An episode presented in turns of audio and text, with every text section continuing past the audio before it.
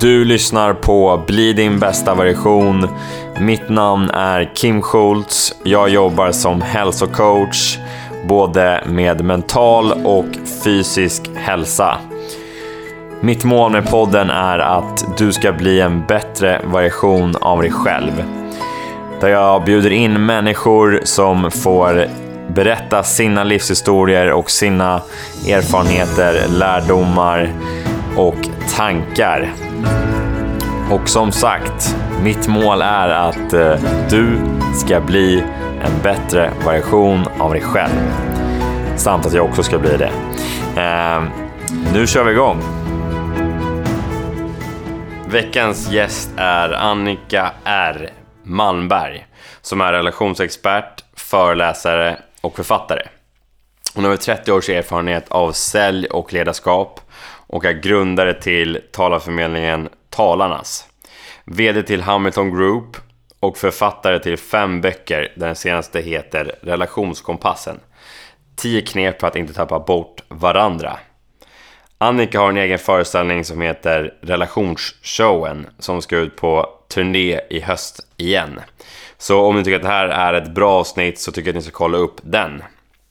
Annika är den enda kvinnan från Sverige som har fått utmärkelsen Diamond Speaker. Jag blev väldigt inspirerad av Annika då hon har skapat en egen karriär och designat om sitt liv.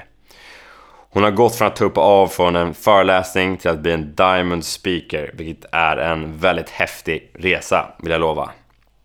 I det avsnittet pratar vi om hur Annika har förändrat sitt liv, både privat och yrkesmässigt. Hur man kan utmana sig själv och hantera sin prestationsångest. Hur man kan få bättre relationer genom kommunikation och samarbete, både privat och i yrket. Där Annika ger konkreta tips för att få bättre relationer. Vi pratar om feedback och hur vi kan bli bättre på det. Annika pratar om hur hon använder humor i sitt jobb för att nå fram med sitt budskap. Det här är ett användbart samtal med konkreta tips om bättre relationer och personlig utveckling. Och för ni som är återkommande lyssnare så släpper jag avsnitt lite sporadiskt just nu. Då jag eh, just nu har en anställning på ett bolag och jobbar som förändringsledare som det kallas. Lite fint. Men så att ni vet om att det kommer släppas lite mer sporadiska avsnitt. Eh, vi får se lite hur det kommer utvecklas framöver, men jag håller er uppdaterade. Det vill jag lova. Hoppas att ni gillar det här avsnittet. Utan vidare introduktion, här är Annika Malmberg. Annika, då är vi live. Välkommen till podden. Tack så mycket. Hur står det till idag med dig? Ja, men det är klart att det står bra till. Du, vi har en strålande sol idag i Stockholm. Vårkänslor och det är fullt av jobb och uppdrag så att jag är på riktigt bra humör. Just det, vad härligt. So solen skiner, det gör ju mycket. Alltså solen, eh, man blir ju glad. Det har varit så soligt så många dagar och man ja. känner ljuset. Det ja. känner jag är skillnad för mig. Ja, men det är härligt. Och jag bor ju på jag bor ju på två ställen men jag bor också ganska mycket på landet i Sörmland. Och eh, nu har jag varit där och där har vi badat i sol och jag har jobbat en del på distans. Och nu har jag flera dagar som jag då har uppdrag inne i Stockholm. Och då är det härligt att uppleva solen i city också. Det blir en annan feeling. Ja, eller just hur? det. hur kommer det sig att du flyttade ut till landet då? Ja, vi köpte det som sommarhus för eh, kan det vara, ja det är fem år sedan i år faktiskt, nu i april är det fem år. Och vi ville ha ett sommarhus. Och så upp, sen under pandemin så bosatte vi oss permanent där. Mm. Uh, och så upptäckte vi att det var ju otroligt trevligt att bo där hela tiden. Mm. Så då sålde vi huset i Huddinge och köpte en lägenhet i Östertälje istället. Så det är lite närmre landet och så kan man ändå bo där när man jobbar i stan. Och så. så vi skaffat getter och eh, ja, vi är liksom riktiga så här lantisar nu. Det blir vi med getter alltså? Ja, ja du ser. Tre, tre getter. Bockman Turner och Overdrive. Bockman Turner Over. är, de, är de snälla och roliga då? Jätteroliga. Jag, om man, nu har, min man är ju uppvuxen på en gård Eh, Så att han har haft får och massa olika djur. Men han säger det att getter är ju tydligen otroligt mycket mer intressanta och roliga än får. För de är verkligen personliga och de har, ja, de, ja väldigt mycket humor har de. De- Jag har hört någonstans att man, om man ska ha getter så ska man ha mycket tålamod och mycket humor. Ja. Och det stämmer, för de rymmer lätt och så. Mm. Jaha, ja. De, de är typ upptäcktsfärd alltså. Ja, fast nu har vi elstängslen, har de lärt sig. Men i början rymde de ju hela tiden. Så då hade man ju alltid liksom en, en fight för att hitta en get. Och det är inte så lätt att fånga in en get. Framförallt inte när de är killingar. För då är de rätt rädda och det går inte att locka dem. Så det var ett riktigt äventyr. Men det är ju, de är ju fenomenala på att de äter ju upp sly och eh, ogräs och allting. Så det, de håller ju väldigt, väldigt fint. Det finns Så- fördelar. Ja, och så är de roliga då. Så att, men det är ju mest min man som sköter om dem. Men jag kan gå ut och, och hålla dem lite sällskap ibland också. Mm. Är, ni, är ni båda så här naturmänniskor? Ja, det är vi. Ja, Ja. och den här, det här stället som vi har är ju på en mark där min man har jagat i väldigt många år. Så att han är ju jägare då och han arrenderar mark där och har gjort i 25 år. Så att han känner ju till omgivningen väl. Det gör ju inte jag. Men jag är uppvuxen i Nyköping så det är inte så långt därifrån. Så för mig är det lite som att komma hem. Men vi båda två är ju friluftsmänniskor. Alltså vi håller ju på mycket, cyklar mountainbike och springer orientering och paddlar. Och vi har allt, vi har hela lekplatsen utanför dörren nu. Så det är ju underbart.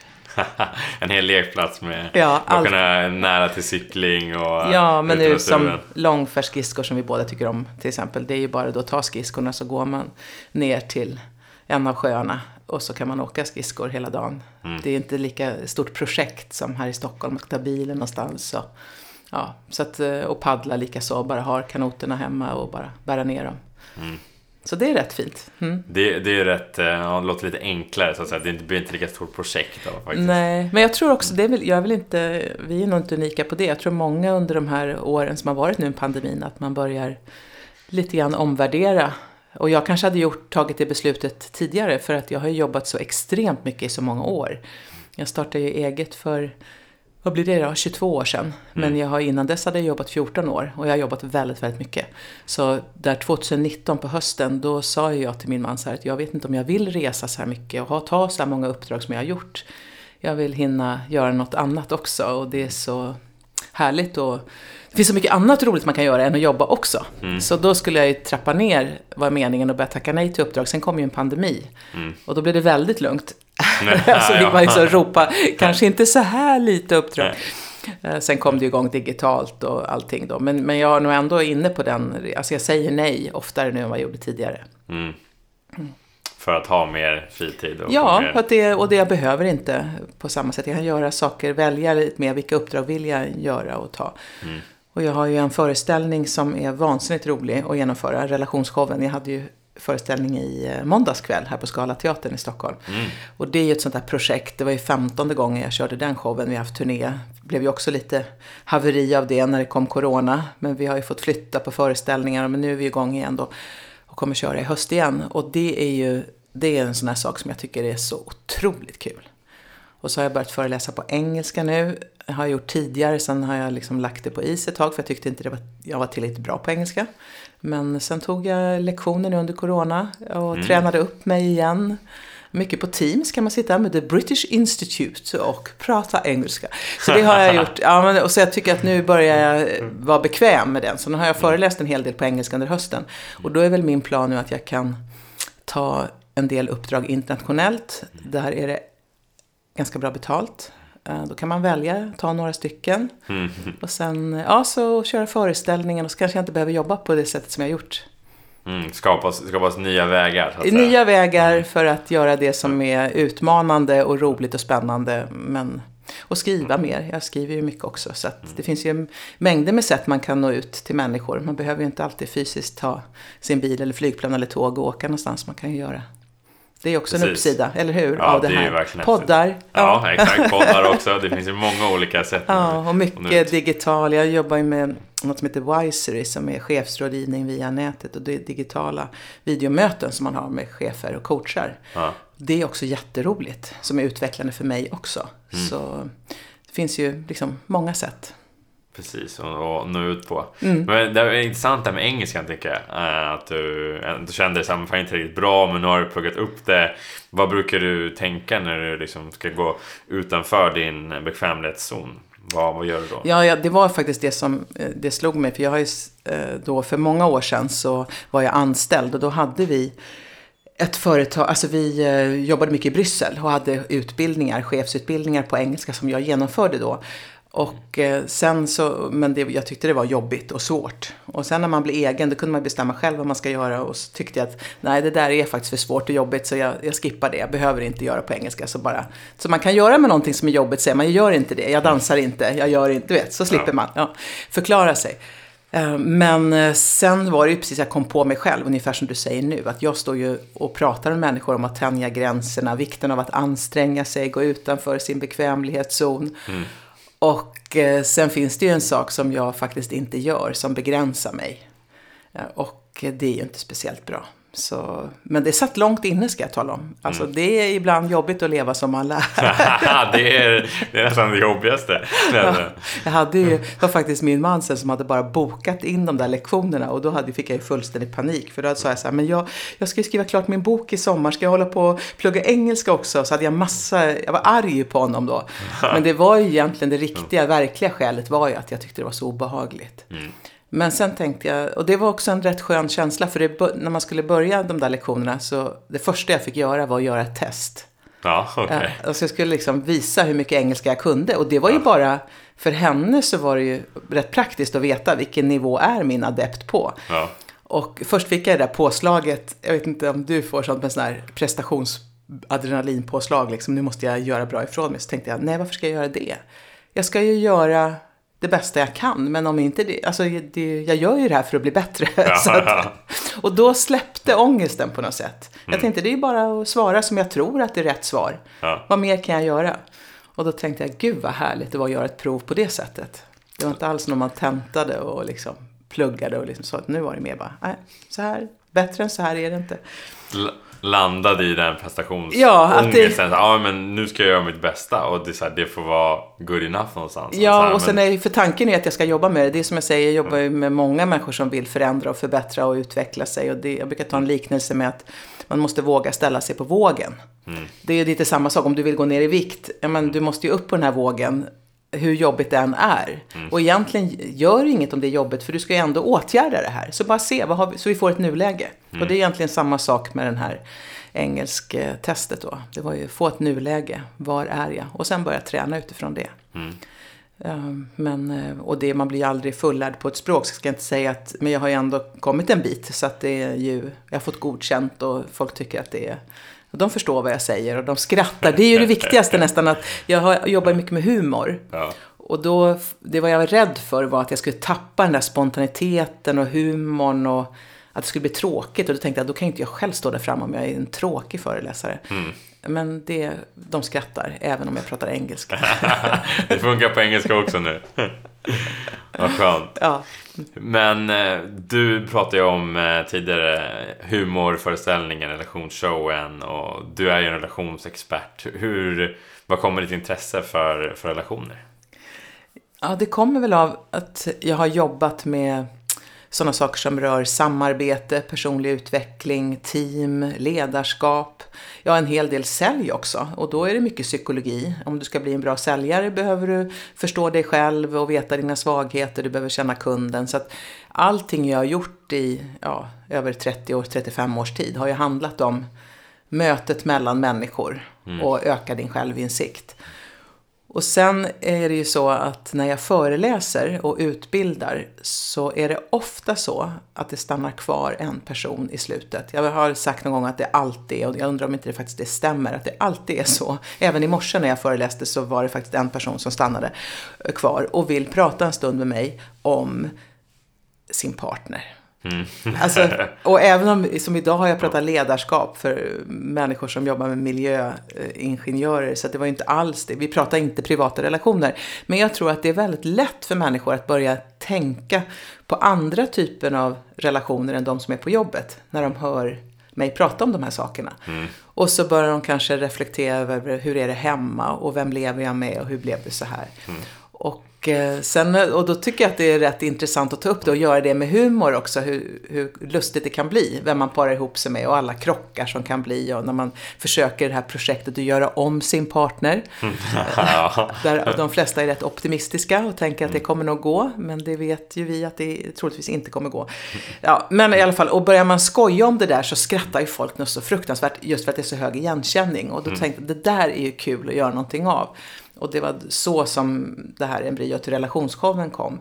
Men samtidigt så har jag ganska mycket kunskaper om mötet mellan människor och hur man kan bli en, en, en bra arbetskamrat. Och, och, det är ju egentligen mycket samma som är hur du blir en bra partner. Mm. Eller hur? Det handlar ju om mycket samma saker. Att visa respekt för andra, kunna lyssna och kunna ändra sig, att kunna ta kritik och kunna sätta upp mål tillsammans. Och sen upptäckte jag att gud, jag har jättemånga bra relationstips. Och så när jag delar med mig av dem så märker jag att folk bara får det faktiskt bättre ja. i sina relationer. Så, ja, så jag är väl en sån där relationsexpert som inte är den där, du vet, nu ska vi lägga huvudet på sned och prata känslor och gå in i oss själva och mötas med närhet. Utan jag kanske är mer, ja, jag ska säga, lite tuffare i sättet att förhålla mig till relationer. Och det är väl bra att det finns en sån relationsexpert också. Så det inte bara mm. handlar om att tända doftljus och åka på du vet, någon sån här kursgård. För det finns ju många som aldrig skulle göra det, även om Nej. de behöver jobba med sin relation. Men de kommer aldrig iväg till en sån här, du vet, kurs. Ja, exakt. En kurs för att hitta varandra igen eller vad Ja, det finns ju mycket sådana. Ja, ja. Jag behöver inte gå in på alla varianter som mm. finns. Men, eh, och det är ju jättebra, för att människor behöver jobba med sig själva och hitta närhet och lugnet och hitta vem de är och så. Men, men det finns ju olika sätt att göra den här resan på. Mm. Och då kanske jag står för ett alternativ. Ja, just det. Ett annat alternativ för Ja, men det är bra. Det är, det bra att finnas olika segment, tänker jag. Ja. För det är olika människor och alla behöver ja. kanske men, olika typer av guidning för att nå fram till, till att få det bättre, så att säga. Ja. Så det är väl jättebra. Um, jag tänker på, vad, vad tror du, vad är en relation enligt dig?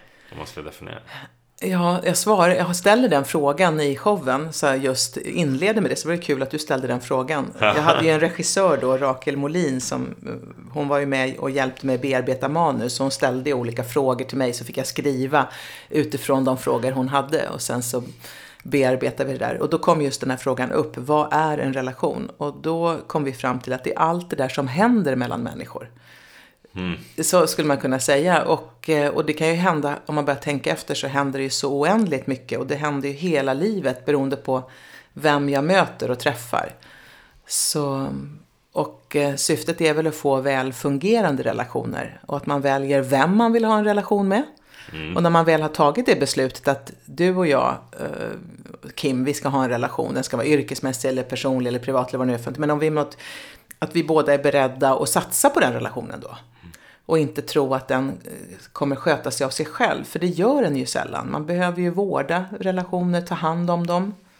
Så annars så dör de ut eller går sönder. Mm. Vad, vad, tror, vad tror du krävs för att det ska bli en, en långsiktig och en bra relation? Tänker du utanför jobbet nu, privat? Eller ja, hur men, tänkte? Ja, men mer privat. Om vi börjar med privat så ja. kanske man kan gå in på, på jobbet också. Vi två olika delar där. Ja. Jo, men alla har väl någon erfarenhet av en privat relation. Antingen är man i en nu eller så har man haft en som tog slut och längtar efter en eller tänker gud nu vill jag inte ha en relation på jättelänge. Det, man kan ju vara i olika faser. Jag har gått igenom alla de där faserna också. Eh, men eh, jag ska, frågar du vad som, vad som krävdes för att en relation ska lyckas? Var det det du frågade? Ja, exakt. Vad, exakt. Vad, är som, vad, vad, krävs för en bra och långsiktig relation? Ja, men för det första att man vill ha en relation. Mm. Det är väl, och att man då inser att då kommer den kräva en investering av mig. Och att jag är beredd att satsa på relationen, vilket gör att jag ibland får lägga min egen bekvämlighet åt sidan. Att det inte alltid kan bli på mitt sätt i alla lägen. Och det handlar inte om som en del tror att jag alltid ska göra som Kim vill, om du är min partner. Alltså att jag hela tiden ska rätta mig efter dig. Utan det handlar om att jag sätter relationen före mig själv. Mm. Och om jag gör det och jag vet att du också gör det emellanåt. Då kan det ju fungera. Men det kommer ju inte fungera om jag hela tiden känner att, eller upplever att jag måste göra på ditt sätt för att bli accepterad. Mm. Eller att det ska, och då går jag ju sönder efter ett tag. Mm. Så den insikten att båda två är, är beredda att göra uppoffringar om vi nu vill, eller kunna stretcha sig själv emellanåt och acceptera att så är det och leva i en relation. Då finns det mycket och då har vi goda förutsättningar. Och sen såklart att jag vill, att jag är nyfiken och vill utvecklas och lära mig mer om mig själv. För det är ju tanken, tycker jag. Alltså, jag vet inte vad syftet är med att man, ja, man ska få barn kanske. det är väl ett syfte som man ska säga biologiskt, att vi ska fortplanta oss. Men annars så ska man säga, varför ska man... Det, ja, det är praktiskt och vara trygghet såklart. Men en annan uppsida av en relation är att jag kan ju faktiskt bli en bättre version av mig själv. Mm. Tack vare dig. Och eh, om jag inte är nyfiken på att lära mig någonting när vi är tillsammans så se vad jag kan göra annorlunda och bättre. Eller vad vi kan göra tillsammans som blir bättre. Eller hur mitt liv kan utvecklas. Då är det ju rätt trist att ha det. Jag tror, jag tror det är väldigt svårt att få den relationen att funka. Mm. Om någon. Och det är väl, jag får ofta den frågan sådär, när, hur vi, om man har det tufft, för det kan man ju ha. En relation kan ju gå upp och ner och man kan hamna i olika faser och livet är ju utmanande emellanåt. Och då får jag ibland frågan så här, men hur länge ska man vara kvar i en relation? När ska man gå? Hur vet man att man ska stanna eller gå? Ja. Mm. Mm. Och då brukar jag väl svara det att om du eh, så länge du vet att både du och din partner är beredd att göra jobbet. Och det, alltså, även det kan vara hur dåligt som helst, men båda vill ändå göra ett försök, mm. då är det värt att stanna. Men om du inte har någon motivation alls och jag anstränger dig mera, du har liksom, kärleken är slut och du har, liksom, nej, du har gett upp, ja, då är det bättre att gå. Alltså, ju förr desto bättre. Mm. Hur kan man få, tror du, så här, men, samtal och förståelse mellan, mellan partners emellan? För att så här, det kan ju ändå vara svårt att så här, man vill olika saker och man kanske inte kommer med den här kommunikationen emellan. Det är någonting som så här skaver och det kan vara svårt att nå den andra. Hur tror du att man kan få till bra samtal och förståelse? Ja, jag har ju i den här, den här boken som jag har skrivit nu, min senaste femte bok som heter Relationskompassen då, tio knep för att inte tappa bort varandra. Där har jag just tio olika knep som man kan ta till mm.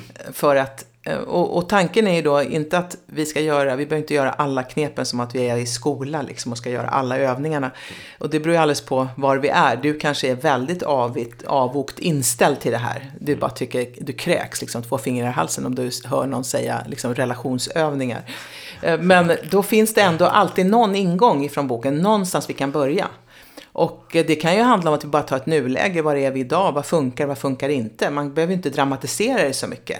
Eller att jag ber att få din bruksanvisning. Liksom Kim, hör du, nu har vi levt ihop länge men jag har faktiskt aldrig fått din bruksanvisning. Vad är det du behöver? Vad behöver du inte av mig? Mm. Vad uppskattar du? Vad uppskattar du inte? Jag har liksom en sån övning man kan göra som är rätt alltså, enkel egentligen och inte sådär att man vänder ut och in på sig själv och det blir kletigt. Utan det är egentligen, det här har jag jag behöver inte det där och, jag uppskattar inte det. Men det här, sak, eller det här saknar jag. Alltså, mm. Eh, och så, och ja, det finns ju en, alltså man brukar ju säga det att självinsikt är ju jättebra i relationer. Att man lär sig mer om sig själv eh, och att man vet om vem man är och så. Och hur får man ökad självinsikt då? Ja, det får man ju ofta genom att ställa frågor och få feedback. Och då har jag tre frågor som är jättebra att ställa till sin partner. Bara för då, om, och det är framförallt för de som är lite sådär som du säger nu. Åh, vad jobbigt det här är. Men mm. kan vi, och då kan man säga till sin partner, du behöver inte göra alla de här övningarna. Men kan vi bara göra den här övningen, snälla? Bara den här övningen, så ser vi var vi hamnar någonstans. Och då svarar båda två på tre frågor. Och den första frågan är, det säger så här, vad vill du, nu låtsas vi då att du och Kim och jag, att vi har ett par, ett par. Mm. Då säger jag så här, men du Kim, nu när vi lever ihop, vad är det du vill att jag aldrig slutar göra? Vad är det du tycker så mycket om som jag gör? Som mm. du verkligen uppskattar. Mm. Som en uppsida av att du har en relation med mig. Så, mm. Och det är lite fint att få höra. För det är, jag kanske alltid är på gott humör, jag är glad eller jag är jättebra på att laga mat. Eller jag vet inte vad det är för någonting. Men... Jag är alltid morgonkaffe till mig. ja, ja, men det kan ju vara, eller du är omtänksam, eller du är rak, skulle det kunna vara. Jag vet alltid vad jag har dig. Uh, och det, är en, alltså det, det kan ju vara väldigt många olika saker. Men mm. det är någonting som jag säger till dig som jag tycker är väldigt värdefullt för mig. Bra. Nästa fråga är, vad är det du skulle vilja att jag slutade göra? Mm. Då vänder vi på det.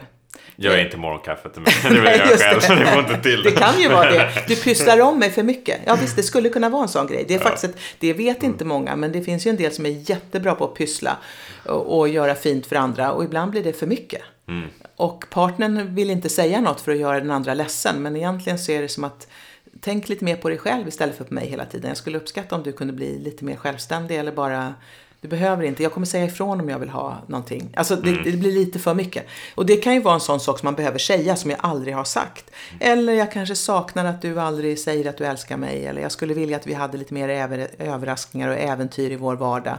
Blivit lite rutin, jag saknar det. Så, så att, men, men nu pratar vi om vad du inte gör då, så som vad jag vill att du inte ska göra. Så då håller man till, jag vill att du liksom slutar med det där. Och sen var jag inne nu på det tredje, jag förekom mig själv lite, för den tredje frågan är, är det någonting som du vill att jag ska börja göra? Är det något du saknar? Ja. Mm. Och, där, och där skulle den kunna komma då, att ja, jag saknar att du aldrig säger att du älskar mig, eller jag saknar att vi inte får, eh, att vi inte gör något spännande längre ihop, eller, eller vad det nu kan vara för någonting. Och, och det är ju, båda två ska ju göra den här övningen. Eh, Och man kan komma jättelångt bara med den. Och så utifrån det så får vi sätta oss och pu- pussla lite. Hur får vi ihop det här nu då på ett bra sätt? Sen kan det ju vara så utmanande att du vill ha mer äventyr och jag vill ha mer lugn. Ja, det, då, då krockar va? Ja, det är inte alls så. Man är på olika platser. Jag kanske har så mycket äventyr i mitt jobb. Eller äventyr, men utmaningar och press. Så jag pallar inte mer. När jag är ledig vill jag bara ta det lugnt. Och du kanske har ett mindre utmanande jobb. Så du vill göra alla resor när du är ledig och på sommaren vill du liksom upptäcka världen. Och då vill jag bara koppla av. Och där har, det är ju verkligen ett exempel på att man behöver hitta någon gyllene medelväg. Där vi två kan, ja hur löser vi det här då? Går det att lösa? Ibland går det inte. Ja, då är det frågan om vi ska fortsätta ihop. Eller så hittar vi något sätt där vi kan åka till något ställe där du får ligga på playan och så kan jag få göra dagsutflykter eller ja men du vet att man hittar Kompromissa någonstans, hitta någon lösning men på ändå det. Mm. förstår att vi har olika behov. Och det är väl eh, de här, just de här behoven som människor har av trygghet och samhörighet och känna sig viktig och utvecklas och utmanas. De här grundbehoven som finns hos alla människor. Mm. Det har jag också med som ett knep att man, det är rätt bra att ha så här utvecklingssamtal i sin relation med varandra för att liksom stämma av. Hur väl påfyllt är det dina grundbehov? Och har det liksom, är det väl påfyllt eller är det tomt i något? Och har det än- skett någon förändring? För det, eftersom livet går i cykler så är det ju inte ovanligt att liksom, plötsligt så har jag mycket större behov av trygghet än vad jag hade för, kanske för några år sedan. Uh, och då behöver vi göra någonting åt det. Eller ja, behöver mer utveckling. Nu har jag varit hemma med barnen i flera år och nu ska jag tillbaka ut i arbetslivet och nu är jag verkligen sugen på verkligen eh, step up. Och då kanske min partner tycker att nu kan vi ta det lite lugnt och njuta av framgångarna. Och så blir så, ja. ja, men du hela tiden. Så det är inte säkert vi är på samma nivå. Nej. Och då måste det finnas en lyhördhet att man inte stoppar den andra utan vill hjälpa någon. Hur ofta borde man ha ett sånt samtal då, skulle du säga? Ja, en gång per år är väl rätt bra. Jag vet många par som har det. Någon form av utvecklingssamtal. En del åker iväg väldigt sådär, åker till någon trevlig ställe och liksom, eller så bestämmer man, nu har vi det nu på fredagen och då ser man till att man har barnfri helg, eller i alla fall en, om man nu barn, har barn hemma då, så att inte de stör. Nu är det bara du och jag och eh, så pratar vi om de här sakerna. Det var någon kvinna som sa att de har som ett kontrakt, hon och hennes man liksom, de skriver om kontraktet hela tiden. Eh, Att det är ju ändå ett äktenskap som hon sa, det är liksom, man gör ju rätt mycket stor investering. Jag vill vara beredd på att se att du är beredd att göra din investering också. Så vi, vi förnyar vi kontraktet. Ett år, ett år till, bra. Och så, Signa på ett år till. Vi är överens om det här. ja, sen behöver man inte kalla det för utvecklingssamtal. Eh, Man, men Det avstämning. låter inte så sexigt kanske. Nej, inte riktigt. Men ändå, och varför jag trycker så mycket på det här är att vi, jag pratar hela tiden både på föreläsningar och i mina böcker om att människor är olika. Och det, så är det ju, vi är olika och då kan ju yttra sig även i det här området att en del personer kanske är jättebra på att berätta vad de behöver och hur de mår. Väldigt bra på att tala om det hela tiden och när de inte är på humör och när de är på humör och allting. Och andra säger inte så mycket. Om de inte får frågan. Mm. Just det. Ja. Om jag inte får frågan Nej, kanske de börjar... jag kommer inte säga något för du har aldrig frågat. Ja, men du kan ju berätta själv. Nej, men jag kanske inte gör det. Jag tycker inte det är på sin plats. Jag känner mig obekväm eller jag vet inte när jag skulle göra det eller varför. Eller vill du veta det? Varför har du inte frågat då? Om du vill veta, fråga. Och just av den anledningen så är det ju väldigt bra att bestämma att nu vill jag veta. Och det är de här frågorna jag vill ha svar på. Och kanske då inte överraska sin partner om hen är något mer introvert än vad jag själv är. För då är det ju en person som troligtvis vill veta för det första varför ska vi ha det här samtalet? Vill du skiljas? Nej, det vill jag inte. Nej, jag ville bara veta. Man vill förstå vad är det för samtal vi ska ha och varför. Och när jag har förstått det, okej, okay, bra. Men vilka frågor ska vi ha då? Ja, men då får man dem i förväg så man kan förbereda sig. Mm. För om du är mer extrovert och spontan och skjuter från höftet, höften och liksom, då kanske mm. Du gör helt, då skrämmer du bort din partner för då plötsligt har du bokat en överraskningshelg och sen står det på agendan, ni ska ha utvecklingssamtal. Alltså det är ju det är som uppgjort för att misslyckas. ja. Utan mycket bättre då att möta sin partner där de är. Mm. Mm. Just det. Det gäller att veta vem, vem man har som partner, en introvert, extrovert. Och hur ska förbereda det här så bra som möjligt. För att den ändå ska... Och har man då gjort den där bruksanvisningsövningen där man har fått bruksanvisning av sin partner så vet mm. jag troligtvis att min partner tycker om att få förbereda sig. Mm. Eh, och de tycker inte om överraskningar. Eller så har de sagt jag älskar överraskningar. Mm. Det finns ju en jätterolig scen i Solsidan som är, att den är så rolig så att jag skrattar så jag håller på att dö när jag ser den. Men det är när Mickan fyller år. Eh, och ja, du vet ju vilka... Ja, jag känner till dem. Ja. Mickan, Fredde och... Och sen, Alex. nu kommer jag på däremot inte ihåg vad han heter, hennes eh, Johan Reborg. Ja, Fredrik. Fred, Fredde, Fredde, ja. Fredde, ja. ja. Och Fredde då funderar på om hon vill ha en överraskningsfest eller inte. Ja, och, och, för att, och hon har ju sagt att hon inte vill ha en, men så håller de på att diskutera. Men det kanske hon har sagt för att hon ska kunna bli överraskad. Och så blir det sådär väldigt invecklat. Och sen ordnar han en fest i alla fall med folk som kommer med en buss. Och sen ångrar han sig. Så den här bussen får åka fram och tillbaka flera gånger. Men det, han hade verkligen haft glädje av en bruksanvisning. Så han visste ja. säkert. Mickan gillar överraskningar. No doubt. ja, jag, jag, jag, har sett den, ja. Eh, jag har sett det avsnittet. Mm. Det är himla roligt. Fram och tillbaka med den ja. bussen. Till slut lackar alla, hela festkommittén ur liksom, nu skiter vi i det. Ja. Eh, men det är, det är, och Solsidan är ett bra exempel på att man tar alla de här olikheterna och gör karaktärer av dem, karikatyrer. Men varför vi tycker det är kul med det tv-programmet, de flesta av oss i alla fall, mm. eller serien, är just för att man känner igen ändå. Mm. Eller hur? Ja, ja. De här människorna. Även om de är dragna till sin spets. Och det är ju för att de här personlighetsdragen finns ju. Mm. Mm. De finns ju hos alla. Ja. Det, det. Men eh, hur kommer det sig att du använder eh, humor, tänker jag? Har du gjort det alltid, eller hur kom du in till den eh, insikten? Ja, alltså det, dels så tror jag det är en del av min personlighet. Jag tycker om att ha roligt själv och skratta, uppskattar humor. Mm. Jag kommer ihåg att när vi skulle få barn, nu är mina jag träffade min dotter idag på lunchen. Hon är ju 29 år blir hon i sommar, så hon är rätt gammal. Men jag kommer ihåg att när vi väntade, eller jag väntade henne, så min dåvarande man, jag, vi var så här, tänk om vi får ett barn utan humor. Det var så här, om vi får ett sånt där litet allvarligt barn, hur ska det gå? Så det var en sån där skräck, kommer jag ihåg. Jag var jätterädd och så var jag så glad sen när jag upptäckte det gick att skoja med Alexandra. För jag tänkte vad svårt det skulle vara om man får ett barn som man inte kan skoja med. Och kan busa med och leka med så. Uh, nej men så jag, jag uppskattar nog väldigt mycket humor. Men jag har också full respekt för att alla inte uppskattar det lika mycket. Att man, och det finns en gräns hur man får skoja och alltså med respekt ändå. Eh, så. Mm. Men eh, sen har jag väl också upptäckt när jag utbildar och pratar om tuffare saker som det här att vi har en konflikt på jobbet eller att människor är irriterade på varandra.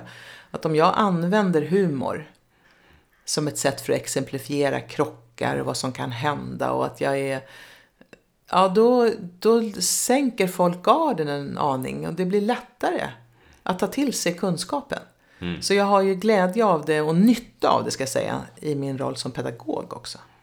Jag tycker jag når fram till människor bättre med humor. Mm. Och det finns ju också exempel på, det var ju eh, människor som har varit på relationsshowen då, om vi tar det som exempel, och sen efteråt haft väldigt bra samtal med sin partner eller sina tonårsbarn och plötsligt så förstår man varandra efter en kväll när man har skrattat ihop och så plötsligt så, men oj, jaha, är det så pappa, är det så du menar? Eller nu förstår jag för du gör så mot mamma eller mamma eller ja, mm. mig eller föräldrar förstår sina barn på ett nytt sätt. Och då är det ju helt fantastiskt tycker jag.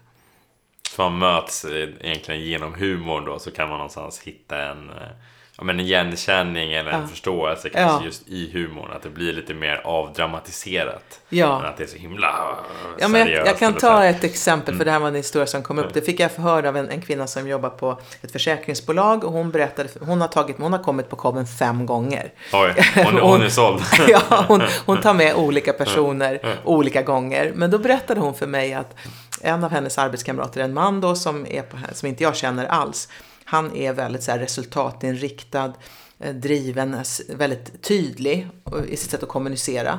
Och det som man då säger att han har ganska mycket av det här eldröda temperamentet i sig då.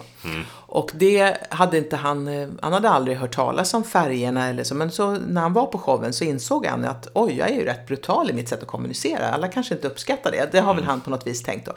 Han sitter där och skrattar åt sig själv och det här va. Och sen så är han på väg hem och då ringer hans dotter eh, på telefonen och berättar för sin pappa så att jag kom in på den här, de kom in på någon konstskola. Eh, och hon är, så, hon är så glad. Alltså hon har precis på det att hon har kommit in. Ja. Och då svarar han eh, som han gör, allt så här krasst, pragmatiskt, liksom bara säger, jaha, vad blir man då då? Vad, vad ska det bli av det då? Det är hans första kommentar. Och då blir det alldeles tyst eh, i luren. Och sen hör han liksom den här uppgivna sucken och hur liksom att hon verkligen blir så ledsen. Och då går, och han är på väg hem från showen då. Så att han har ju inte lärt sig så mycket på den. Men, nu, men vi, alltså, vi kan ju inte gärna göra om oss själva. Men det han berättade då för Birgitta, min eh, vän då, det var att när han sitter där i köket så berättar han. Men då slog det mig. Nej! Nej, nu blir hon ledsen. Och så säger han, nej, men du får inte bli ledsen nu, jag är röd! Och hon fattar ingenting. Jag är röd. Alltså, jag, jag säger ibland saker som låter mycket hårdare än vad det är. Det är klart jag är glad för din skull. Och sen, och sen hade dottern bara, han hade bara stått och pratat rakt ut, sen hade hon börjat skratta. Och sen hade de bokat en lunch och han sa det att det var ett av de bästa samtal jag haft med min dotter. För att plötsligt så såg vi hur olika vi är och hur vi ska kunna mötas. Och då blir man ju alldeles varm i hjärtat när man hör en sån historia. Mm. Du har ju verkligen förändrat hans, eh, hans liv då, hans sätt att kommunicera Ja, men med lite grann att han i alla fall kan, han kan ju inte göra om sig själv. Han kommer troligtvis nästa gång han hör något som han tycker är korkat, säga att det är korkat, det där var idiotiskt korkat. Men sen kan han förstå att när han sa det så gjorde han någon ledsen. Och så kan han säga förlåt och förklara hur han tänkte. Än om man alltid tycker att andra människor är känsliga. Det skulle ju kunna bli så också, att han tycker min dotter är så känslig och hon blir så upprörd för ingenting. Och, men vad ska hon gå den utbildningen för? Att han istället fattar att hon vill göra det här, hon måste få bli lycklig. Jag ska inte styra och ställa i hennes liv. Vi är olika, vi behöver olika saker. Och hon hade blivit så fantastiskt glad om jag hade kunnat bli glad för hennes skull. Och det är klart jag är. Så, så att du vet, ja. Men då har ju ändå den förståelsen skapats någonstans. Eh, Mm. Att det, alltså, men jag är ju som jag är, men jag kan ändå så här, prata om det med henne Ja. och kanske jobba på det ändå. Alltså, så här, Just det, och, successivt. och jag tror då, inte att... Eh, Då skapar man ju det här samtalet också. Ja, precis. Ja. Mellan varandra, tänker jag. Ja, det blir, de, man möts. Och Ja. jag tror inte att hon vill att hennes pappa ska bli annorlunda. Jag är säkert övertygad om att hon älskar sin pappa utifrån den han är och vad han har lyckats med i livet och åstadkomma tack vare sin personlighet och sina temperament och allting så. Men eh, hon vill väl bara att han ska förstå att alla inte är som han. Mm. Och det är precis det är därför jag pratar om olikheter. Eh, För att jag vill, eh, jag vill få människor att komma närmare varandra. Och acceptera varandra och se varandra på, med mer ödmjukhet och respekt. Kan vi inte gå in lite på, eh, på arbetsrelationer då? Ja. Det tänker jag, nu är inte jag expert som här, men jag tänker att det kanske är lite annorlunda än, Ja. än privata relationer. Fast det kanske det finns ju likheter, det sa du innan och det tänker jag också att det gör. Men eh, ja, nu får du prata. vad, vad tänker du där? Kring- om, jo, men det är ju samma sak där också att vi för det första också har ett kontrakt på något vis. Att vi behöver ju inte älska varandra på jobbet. Det ju står inte i någon lag, jag tror inte det heller står i mitt anställningskontrakt att jag måste älska mina arbetskamrater. Men jag måste kunna samarbeta med dem. Och det betyder ju att jag ibland får bara hålla igen, bita ihop. Liksom. Vissa grejer tycker jag är idiotiskt när du gör. Jag skulle aldrig gjort som du gör i det här fallet. Men jag behöver inte vara där och hacka. Eh, det, eh, utan jag låter dig göra på ditt sätt. Det är först när, när du gör på ett sätt så du riskerar att min arbetsprestation blir sämre eller att det skadar vårt samarbete eller det blir svårt för oss att jobba ihop. Då ska jag ju ta upp det. Mm. Ja, men jag ska ju inte liksom hålla på och kommentera hur andra människor är. eller gör om det inte har någon betydelse för resultatet eller för min, mitt sätt att jobba. Mm. Och där tycker jag ibland vi är alldeles för, liksom, vi är för snabba att kritisera och bli sura. Ja, vi är förresten, vi är inte så bra på att säga åt varandra. Vi är mest sura och går undan och pratar bakom ryggen på varandra. Ja. Vilket är väldigt vanligt i Sverige att man gör, vilket jag tycker är hemskt. Utan antingen, som jag säger, vissa saker släpp det bara, låt det vara. Det är inte som du hade gjort, det är inte ditt ideala, den personen är inte, det är ingen som du skulle bjuda hem och äta middag med. Nej, men det behöver du inte göra heller. Men kan du inte se vad den människan har för kvaliteter? För troligtvis är hon eller han bra på någonting som du inte är bra på. Och då är det väl grymt att du har den på jobbet. Som kan göra det där. Är du med? Man Ja. ser, ja. Så det är väl att man inte blir för snabb att döma andra människor och eh, så. Men sen är det ju såklart att om vi är väldigt olika eller så kommer vi ju krocka ibland och då blir det jobbigt. Och av den anledningen skulle jag kunna ta upp det med dig och säga att här, du, ta det här nu när vi har haft digitala möten till exempel nu under pandemin. Många har ju haft det i alla fall. Ja. Och några tycker då att det är så himla bra att vi först sitter och småpratar lite sådär om vad vi gjort i helgen och ja, så man checkar in och ja, och så gör vi det. Och, och så sitter någon annan och tycker det är jättejobbigt för de är totalt ointresserade av att höra vad alla gjort i helgen. Och eh, de vill bara komma in på liksom bullet points, vad är det vi ska göra och prata om arbetet. Och det där kan ju skapa väldigt mycket frustration. En del säger så vi ska ha kameran på, vi måste ju se varandra. Och någon annan tycker det är jättejobbigt att sitta och titta på alla de där ansiktena. Och folk ska liksom ta så mycket plats i de här skärmarna. Och kan vi inte bara ha ett vanligt telefonmöte? Och så kanske de vägrar att sätta på kameran, då blir några sura. Alltså ja, det finns ju så många sådana exempel. Och så blir det som två läger och så blir man arg på någon. Och om man nu har det där att vi är så olika, då behöver vi prata om det. Och sätta upp lite regler. Och då kanske vi har något möte som är delvis socialt. Här checkar vi in, eh, för vissa behöver det. Och då får du som inte uppskattar det ställa upp på det, för du är ett team och de andra behöver det. Men alla möten behöver inte vara så. Nej, För då är det ungefär som att några har sett agendan och berättar så här är vi människor. Alla människor behöver checka in. Nej, alla människor behöver inte det. Och, eh, så då kanske vi också kan inse det att nu har vi Johan med här på vårt möte och han tycker inte det här är så kul men han, han sätter på kameran, han är med för vår skull och då är vi tacksamma för det. Då har han stretchat sig för vår skull. Kan vi stretcha oss för honom någon gång? Just det, Ja. man får ge och ta någonstans. Just det, igen. ungefär som man gör i en relation hemma. Eh, Så där kan man behöva lite sådana regler. Och sen kan vi behöva använda oss av mötesroller. Så att alla kommer till tals på ett möte så det är inte bara de extroverta som pratar. Dels de som anser att de har rätt och de som tycker om att snacka. Utan då kan vi jobba med att vi har någon som styr upp att alla får komma till tals. Jag jobbar mycket med sådana saker när jag jobbar med team. Hitta sätt att skapa utrymme och plats för alla då.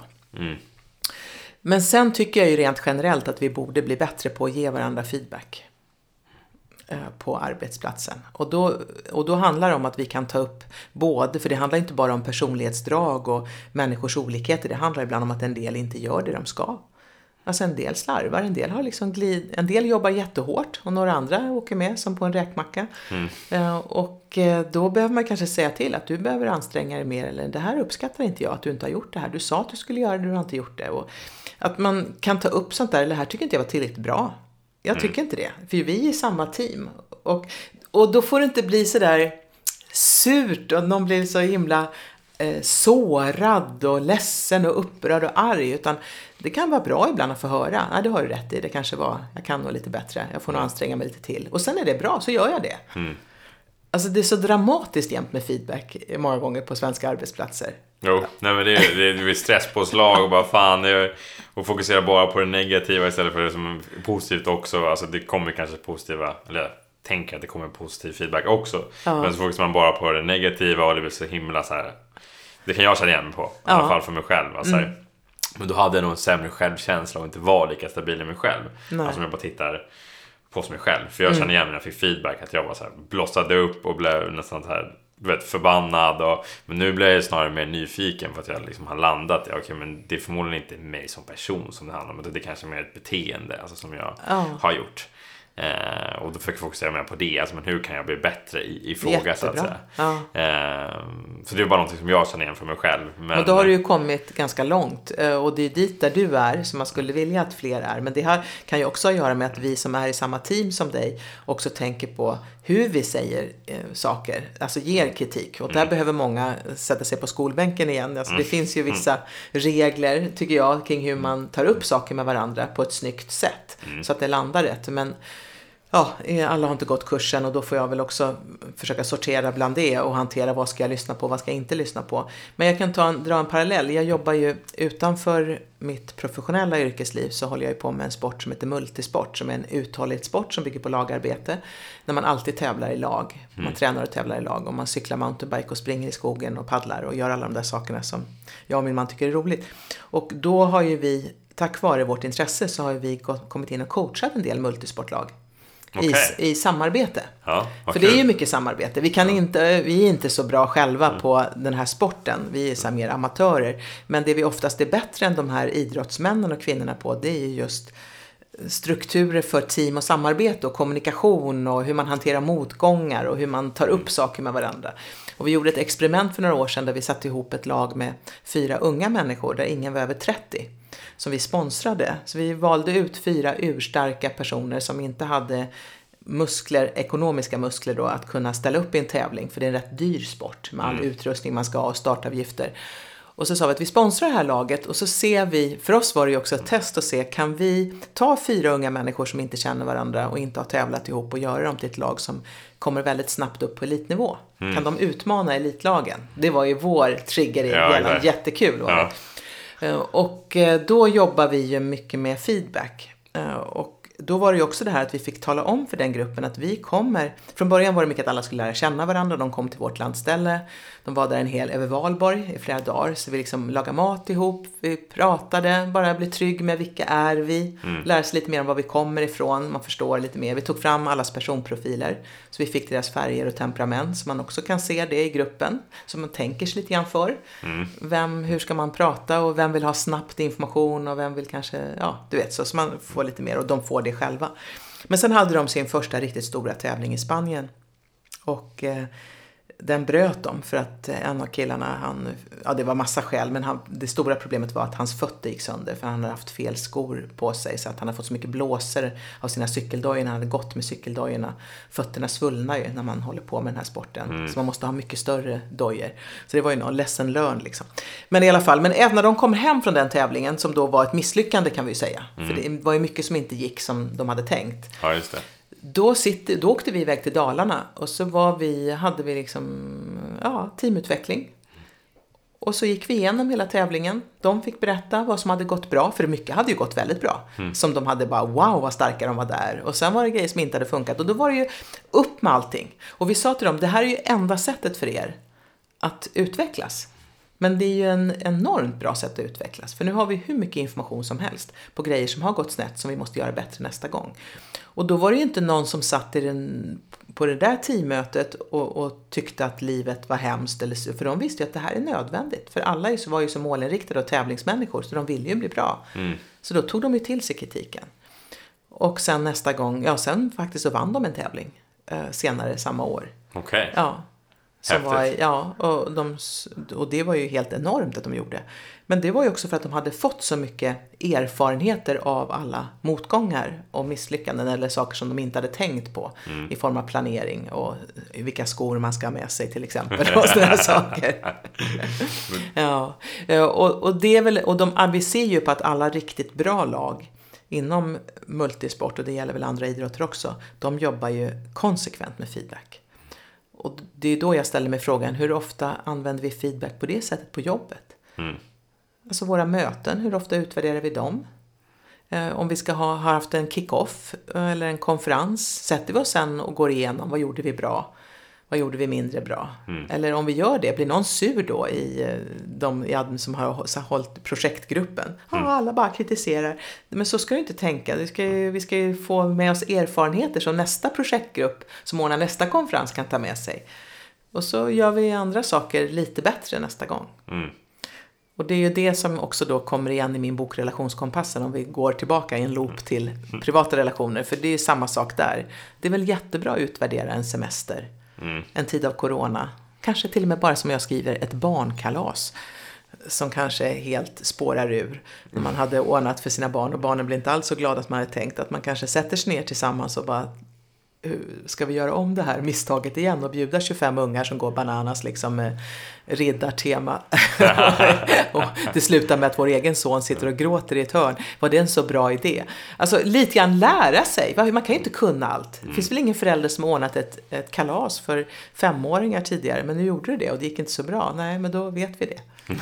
och så blir ingen, ingen känner sig liksom kritiserad och sårad, utan vissa grejer blev bra, vissa grejer blev verkligen inte bra. Då tar vi det med oss. Ja, men det, det är ju så man blir bättre. Alltså genom att faktiskt prata om det. Så vad gjorde vi bra och vad gjorde vi inte bra? Och vad kan vi ta vidare till nästa, nästa Ja. gång? Alltså det, det, är- det är ju väldigt logiskt när man tänker på det. Att Det man- behöver inte vara så dramatiskt, men, det har, Nej. men ju längre man går med den där kritiken eller besvikelsen eller sorgen eller ilskan eller vad det är över att någon har gjort en grej eller inte gjort en grej så blir, växer det och blir så otroligt stort och dramatiskt och sen när man väl säger det så kanske det kommer vid tillfällen när folk inte alls är beredda och så blir liksom reaktionen så stark. Och man, det är därför man säger att ta, ta upp grejer direkt. Eh, Om det nu är värt att ta upp. Andra släpp det bara. Nu, gjorde, nu sa Kim något som jag blev sur över, men äh, han är ju sån och jag bryr mig inte. Jag fattar ju, han menar ju inget och så bara släpper jag det. Men det kan ju vara att du återigen har sagt någonting som sårar mig något så förtvivlat. Och jag tror inte du är medveten om det. Då tar jag upp det med dig. Direkt när det hänt. Men Kim, nu hände det där.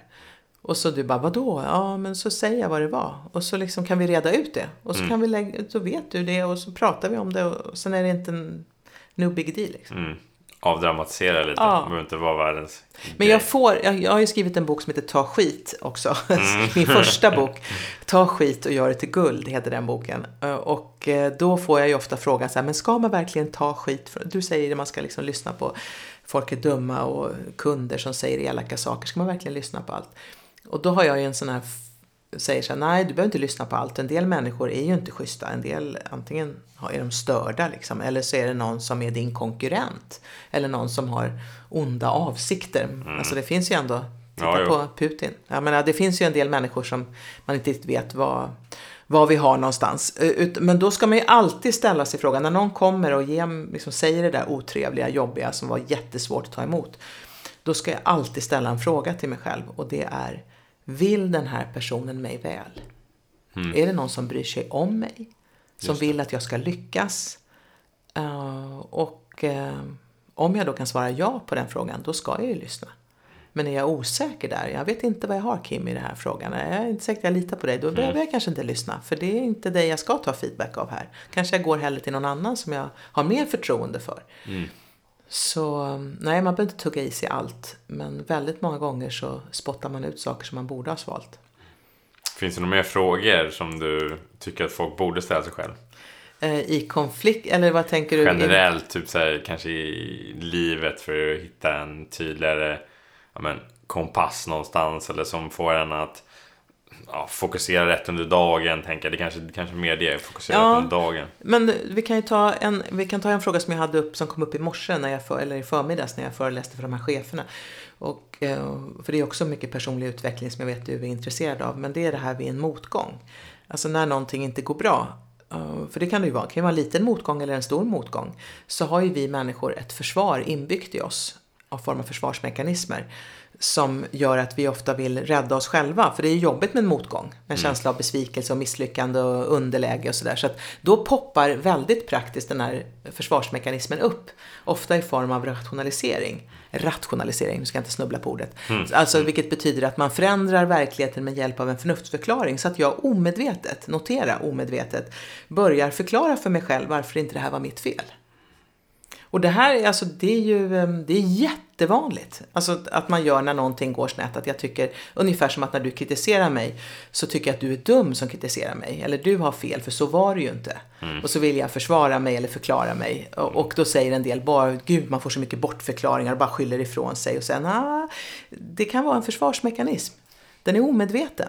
Det är inte så att jag sitter där och tänker, oh vad jobbigt, nu får jag massa kritik och nu ska jag komma undan olusten och då tar jag fram en liten bortförklaring. Så är det inte, utan just nu, här och nu, så tycker jag att du har fel. Mm. För så stark är försvarsmekanismen, så den övertygar även mig om att jag har fel. Och, och, eller vid en motgång och så. Att jag, det kan ju till och med vara det här att jag inte lyckas med något. Låt säga nu att jag ska prata engelska och sen så går det inte så bra och så säger jag nej men jag behöver inte det är ändå inte, det är inte, tycker jag, riktigt professionellt att jag ska hålla föreläsningar på engelska. För det är ju inte mitt naturliga språk och jag kommer aldrig bli lika bra och det kan skada mitt varumärke.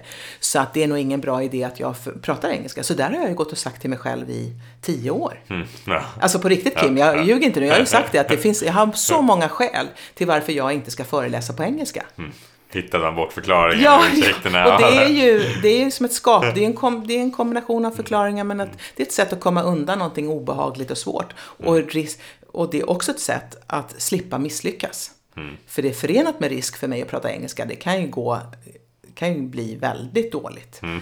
Och verkligen skada mitt varumärke. Så att då är det ju, ja. Eh, så de här, och det är därför jag tycker, det, om man ska, en fråga man ska ställa sig själv, det är ju vid en motgång till exempel, när man då inte börja förklara för sig själv att det var inte mitt fel och så då. Då skulle man kunna ställa en fråga till sig själv så här. Okej, okay, det kanske var så att det här jobbet inte var någonting för mig. Jag fick inte det jobbet till exempel. Mm. Eller jag blivit dumpad av en kille. Liksom, jaha, det var fel på killen. Det var ändå inget att ha. Han var korkad. Det var tur att inte han ville ha mig. Mm. Så, eh, men okej, okay, så kan det vara. Men då vill jag att du ska ställa dig en fråga. Och så säger så här, okej, okay, det kan vara så att det jobbet inte var för dig. Och att det här projektet ändå inte var något som du skulle lyckas med. Och killen, han var inget bra. Men, mm. finns det någonting du kan lära av det här? Bara ställa den frågan så här. Du behöver inte säga att du har gjort fel. Du behöver inte erkänna det för dig själv, för det kanske gör för ont. ja, det var inga fel på mig. Nej. Men finns det någonting jag kan ta med mig? Det är en väldigt bra fråga att ställa. Jag som har jobbat med försäljning i så många år vet ju att om man tappar en kund, till exempel, då var det ju väldigt lätt att tänka så här, ja men det var tur ändå för den kunden hade nog ändå, det var en jävligt konstig kund va? och nu de andra prisade ut sig och så hade man massa förklaringar till varför det var nog bra mm. att vi inte fick den där kunden i alla fall. Så ja. gjorde det inte så ont längre. Men då lärde man sig också att ska du bli bra på försäljning så även när du tappar en affär bör du alltid ställa dig frågan varför tappade jag den? Mm. Uh, vad var det som, vad var det vi gjorde? Vad gjorde, det var ju uppenbarligen någon annan som fick det där uppdraget. Mm. Vad gjorde de? Ja, exakt. Um, och fick jag inte det där jobbet, nej, kanske med facit i hand så ska jag inte ha det där jobbet. Men lik förbaskat, det var någon annan som gjorde bättre ifrån sig på intervjun. Eller hade en annan profil. Är det något jag saknar? Skulle jag varit på ett annat Skulle jag klätt mig annorlunda? Skulle jag varit mer offensiv? Jag vet inte, men mm. att, det är så man utvecklas. Mm. Så det är en jättebra fråga. Jag är så glad att jag fick lära mig det tidigt i min karriär. Jag lärde mig det här om försvarsmekanismer redan första gången 86, ja, det var 87 någonstans där när jag började jobba. Uh, och jag måste säga att jag är så glad att jag lärde mig det tidigt. Har du någon sån motgång som du skulle vilja dela där du har så här, du har haft en motgång som har gjort dig starkare och du känner att det här var, har gjort mig till en, ja, men en bättre människa om du förstår vad jag menar? Ja, alltså, men om man säger när det gäller försäljning så har det ju varit många uh, förstås. Uh, att jag har tappat affärer och jag var väldigt dålig på att sälja. För jag hade aldrig sålt. Så när jag fick det här, ehm, jag kommer från en familj där inte det var fint att sälja.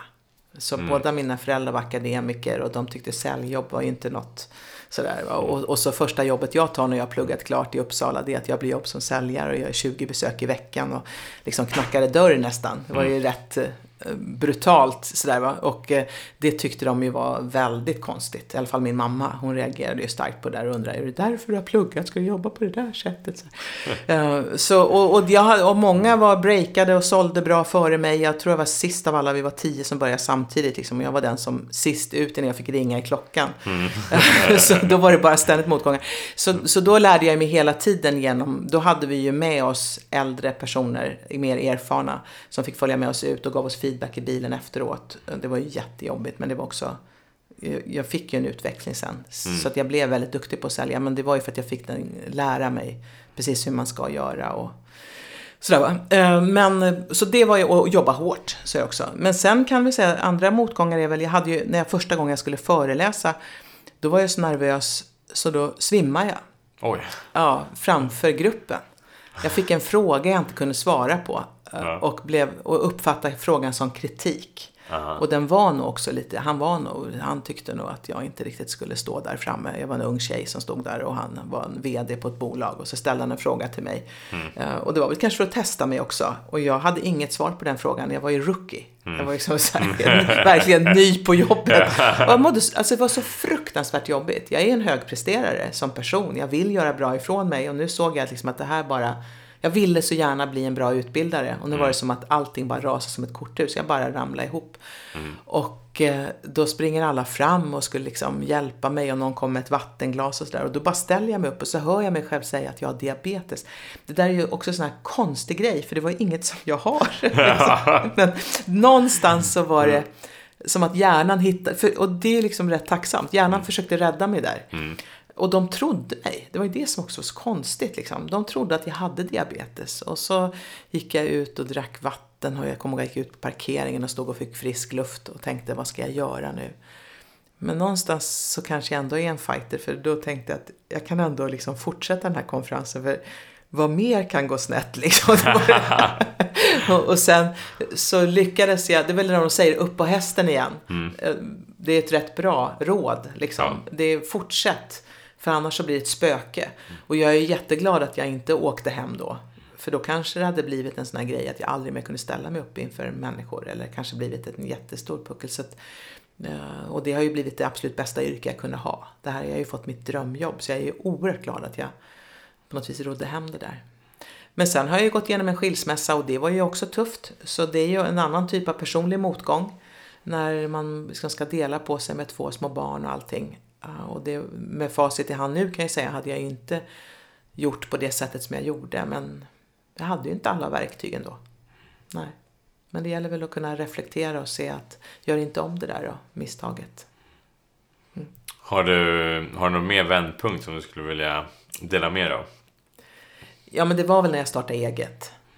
Eh, det är en väldig vändpunkt och det var ju också att jag hade jag varit anställd då, nu kommer jag inte riktigt ihåg hur många år, 13 år måste det ha blivit. Jag började 87, just det, år 2000 startade jag eget. Och då hade jag jobbat i 13 år på ett utbildnings och konsultföretag där jag hade lärt mig allting och gjort min karriär och så. Och många sa till mig så här, men varför startar du inte eget? För du skulle kunna tjäna mer pengar, få mer frihet och liksom jobba på ett eget sätt. Och vi var ju rätt styrda i det där bolaget, även om det var en fantastisk skola.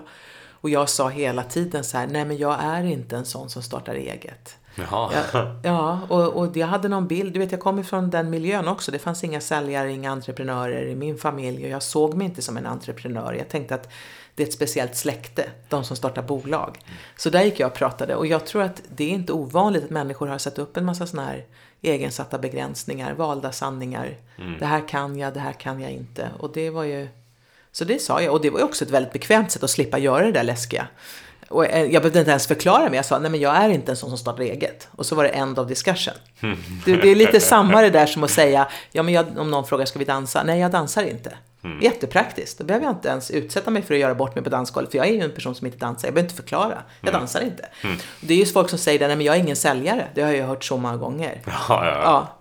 Och vad är det för dumheter? Alltså alla kan lära sig sälja om du bara är beredd att jobba hårt. Och det är inget fult att sälja. Har du en bra idé så vill du väl nå ut med den.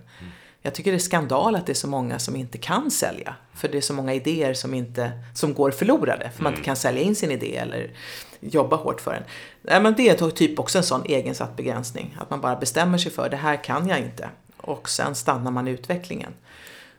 Och då var det ju till slut så att det var jag och en kollega som, som satt i bilen ner till Göteborg. Vi skulle på någon konferens och eh, när vi sitter och pratar, ingen av oss har, men vi har tydligen ändå båda två gått och tänkt på det där att man kanske ändå borde starta eget.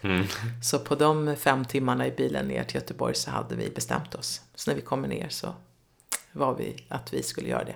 Sen tog det ett tag innan vi vågade säga det till vår VD och berätta vad vi hade tänkt. Men det var ju också en, väl, det var ju en otrolig vändpunkt för mig. För att eh, jag hade ju inte varit där idag om jag hade varit kvar där. Nu har jag ju fått göra så många fantastiska saker. Och det är ju 22 år sedan som jag startade eget. Det är ett tag. Ja, och Ja. jag kan ju inte förstå hur jag skulle kunna vara anställd idag. Alltså det här är ju, det, det var det absolut det bästa jag kunde ha gjort. Mm. Så det var väl tur att jag vågade göra det, men oj vilken ångest jag hade. Ja, men jag kan fortfarande komma ihåg att jag kunde vara så här, vet man vaknar så här skräckdrömmar, man vaknar så här, har jag sagt upp mig ännu? Nej det har jag inte, åh vilken tur, jag har inte sagt upp mig ännu. För jag, så här, pulsen slog, för jag var livrädd. Alltså jag var verkligen, jag trodde att då, jag kommer, jag vet inte vad jag trodde. Jag skulle dö, alltså jag skulle svälta ihjäl om jag inte hade en anställning. Det gick ju jättebra. När du väl slängde dig ut där. Men innan det, det, det, ja. det, där, det känner jag också igen. Alltså, sådana grejer som man verkligen bara får ångest för. Som ja. man bara, hur ska jag kunna berätta det här för någon? Eller hur ska jag kunna ta det här steget? Så att man bara, ah, kan, ja. Alltså puls på natten och bara total kallsvettning och bara det här, jag vet inte hur jag ska men man gör ju det. Ja. Men var fick du den styrkan ifrån? Jag tänker så här, styrkan att gå tillbaka in och föreläsa och faktiskt våga alltså, starta igång det här bolaget. Så här, det måste ju vara någon övertygelse ändå. Ja, men jag tror just när med föreläsningar så var det, det var en sån stark dröm. Jag hade sedan jag var liten har jag ju velat bli eh, bli någon. Alltså jag ville bli så här kändis, eh, känd, inte kändis, mm. känd. Jag, ville liksom så, jag kunde inte sjunga, så det, annars skulle jag väl kunna bli någon artist. Så där. Hade, det tyckte jag verkade toppen, att få stå på en scen och uppträda.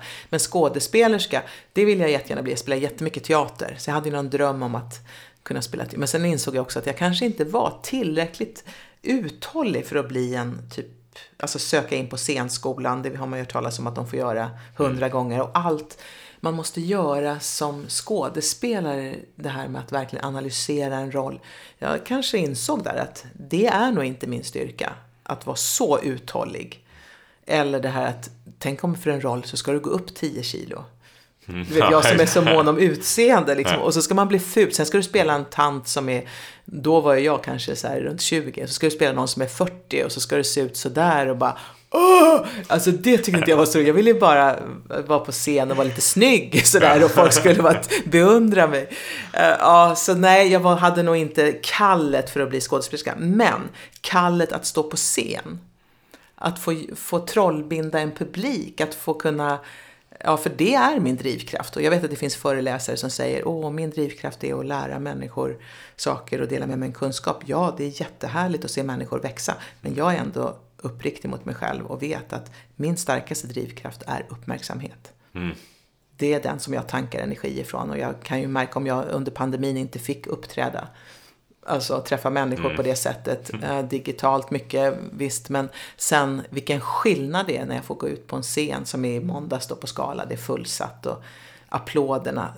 Det är ju där jag, fyller, jag boostas ju då. Så mm. har jag energi för månader framåt. och sånt är också bra att känna till om sig själv. Var hämtar du kraft och energi? Mm. Uh, och att du får fylla på med det. Sen får, du, sen får jag ju se upp, för jag kan ju bli en outhärdlig människa om jag ständigt vill ha uppmärksamhet. Och eh, så, på bekostnad av alla andra. Mm. Eller att jag tror att jag är så märkvärdig så alla ska lyssna på mig hela tiden. Då blir jag ju plågsam. Mm. Så med alla sådana drivkrafter får man ju se upp att det inte går ut över omgivningen man får ha lite självkritik också. Självinsikt där också. ja, mm. vad häftigt att, eh, att ändå ha den som du var liten och ändå hittat den och format den till din någonstans. Ja, men när du säger det med liten, för det kan man faktiskt skicka med till lyssnarna också. Att om många funderar, jag frågar ofta vad har du för styrkor och vad ska du bygga din karriär på ditt liv och liksom för att kunna få framgång i livet. För det är ändå det som de flesta tror jag vill ha, någon form av framgång. Sen kan man ju definiera framgång på olika sätt. Men mm. du vill väl ändå uppleva att du har lite flyt, att det var en poäng med att jag sattes ner på den här jorden. Mm. Att det hände någonting som gick an, gjorde, ja, gjorde någon nytta. Och eh, då brukar jag säga så här, men då måste du veta vilka dina styrkor är. Och det är många som, oh, hur får man reda på det då? Liksom, hur vet jag vad jag är bra på? Jag tycker inte jag är bra på någonting säger en del. Eh, men, men ett sätt är ju faktiskt att bara ställa sig den frågan som du, jag hörde du sa nu. Alltså vad tyckte jag om att göra som liten? Mm. Där, är, där får du en fråga till. Alltså vad hade jag för favoritlek som barn? Vad hade mm. du förresten? Jag spelade fotboll. Ja. Jag älskade fotboll när jag var liten.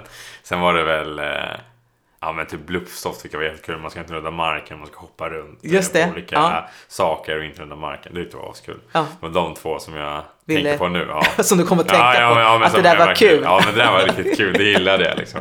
ja men alltså man kommer tillbaka till. Vad var det som jag började säga? Åh ska vi leka det? Bluffstopp? Ja. Eller burken? Ja vad kul. Alltså, man blir så glad när man tänkte på det.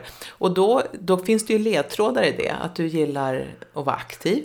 Eh, att du gillar att göra saker med andra kanske. Mm. Att Ja, men det är det. Ja, inte själv så, utan, och att det kanske får lite spänning. Mm.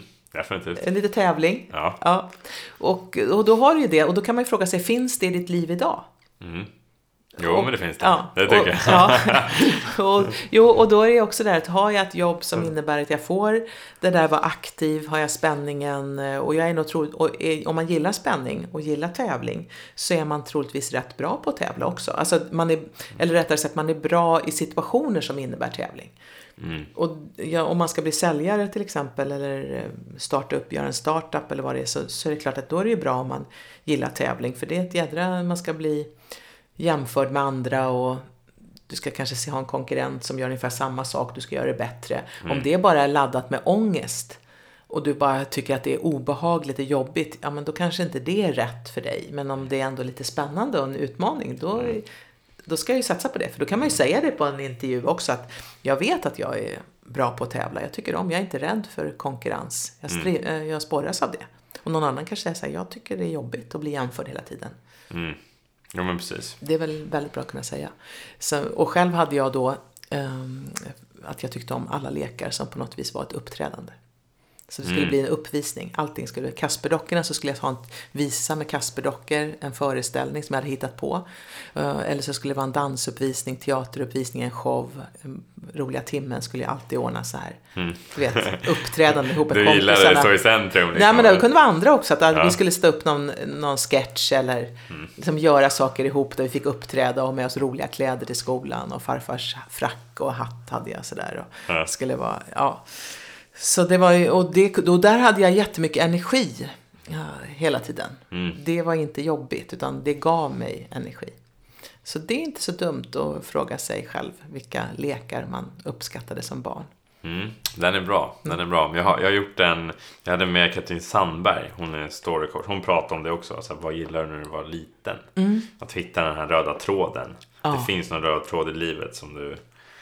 Eh, som vem du är och vad du gillar att göra och vilken person du är egentligen. Just det. Och mycket svar finns nog redan i, i barndomen som du säger. Ja, och framförallt i leken, för den är ju så spontan oftast och otvungen. Och man kan ju se också personlighetsdrag. Nu kan man ju inte ta fram personprofiler hos barn, för vi är under utveckling. Men, men man kan ju se skillnad mellan extroversion och introversion till exempel, bara på en lekplats. Det här tycker jag är så fascinerande. att Om det är några barn som leker Eh, sådär på en lekplats och så kommer någon ner som är mer, om vi säger så här, mer starkare i introversion. Eh, och det barnet kommer ju cykla ner där till lekplatsen, känner ju ingen av dem som leker. Då kommer ju inte de gå in i leken, de kommer troligtvis stå vid sidan och titta på först.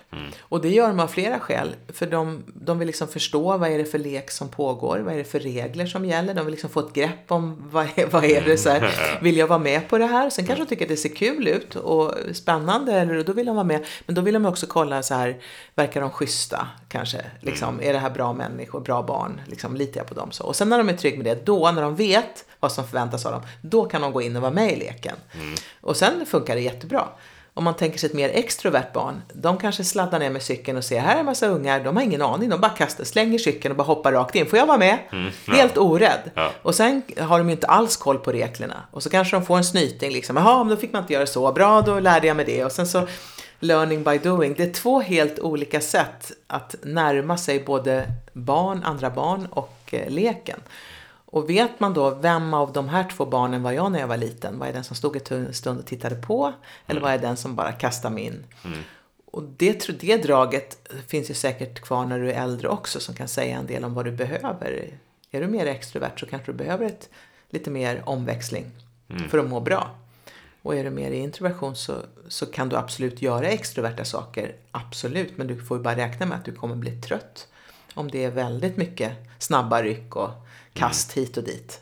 Och på samma sätt om du är extrovert som min dotter som första jobbet hon sökte var ju som någon jobb, så digital marknadsföring. Hon skulle sitta liksom framför en dator och hon är ju extrovert då. Och det var ju jätteroligt jobb och det var trevliga människor men det var ju hon satt liksom i ett rum framför en skärm Mm. liksom hela dagen och hon sa jag klarar inte det mamma. Det kommer inte gå, jag kommer bli olycklig. Mm. Alltså det gick inte, det blev för begränsande. Men hon kunde ju göra det. Och det där är ju någonting som många som pratar om människors olikheter och temperament och där, som pratar ungefär som att om jag är introvert så kan inte jag vara extrovert och vice versa. Det är klart du kan. Det är klart du kan. Mm. Det är bara det att du blir trött.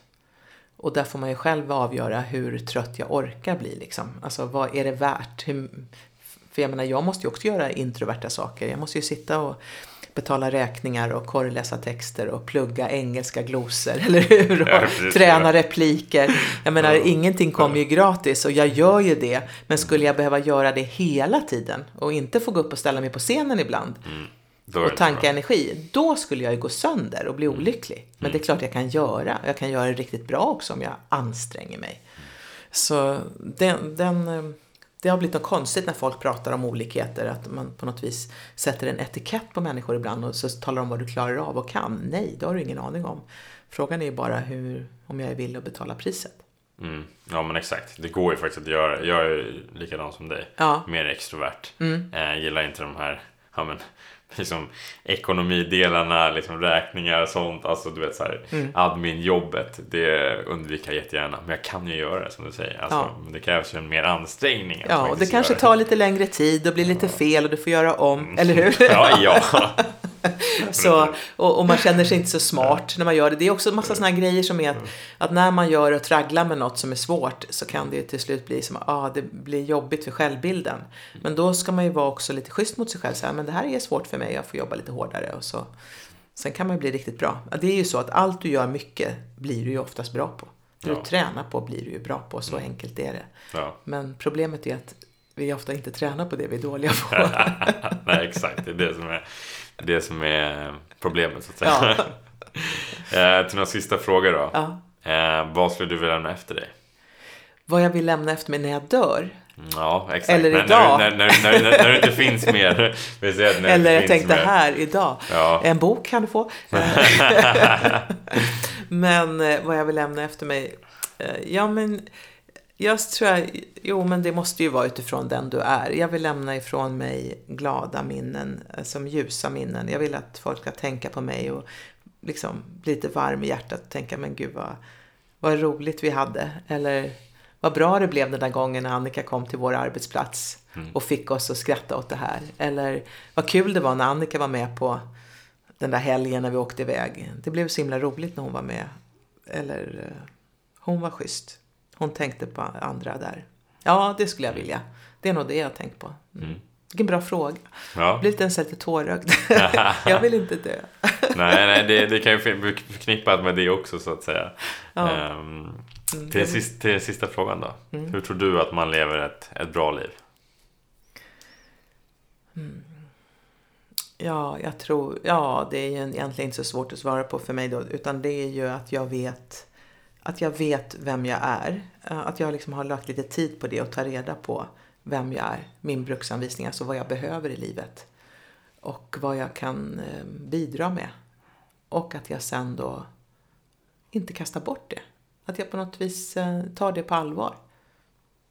Då, om jag får göra det jag är bra på, som jag tycker är viktigt och värdefullt och kan hamna liksom i, och kanske också lämna något som inte är bra. Då vet jag ju att det här, om det oavsett om det är en relation eller en, en arbetssituation som inte är rätt för mig, att jag inte blir kvar där för länge. För jag kan så pass mycket om mig själv att jag vet att den här miljön är inte hälsosam för mig eller det är inte bra, jag lämnar.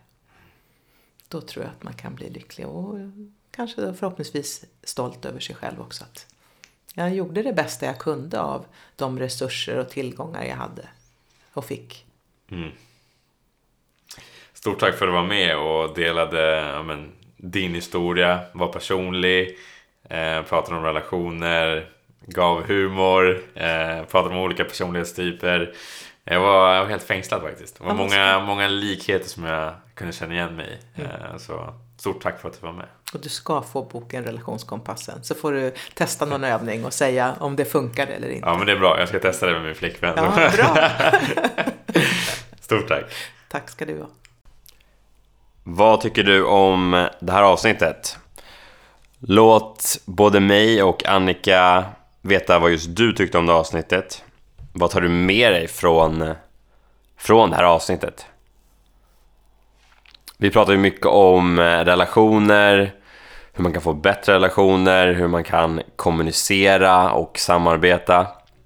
i relationer. Hur man kan vara ärlig och få reda på ens eh, bruksanvisning som Annika pratar om. Och sen eh, någonstans ha, ha en kommunikation och utvecklas i relationerna. Eller i, ja, både i, i relationer privat och eh, yrkesmässigt. Sen pratar vi mycket om eh, personlig utveckling, eh, hur man kan gå förbi sin comfort zone, där hon pratar mycket om att hon har varit, hon har undvikit att eh, prata engelska, men hon har haft en, egentligen en marknad för att kunna bli bättre på att den internationella marknaden, hon har undvikit den för att hon har tyckt att hon är dålig på engelska. Men nu har hon tagit tag i det och det tycker jag är inspirerande. Att hon faktiskt går emot det hon tycker är obekvämt. Och det är så ofta vi faktiskt hindrar oss själva för att vi tycker att det är just obekvämt.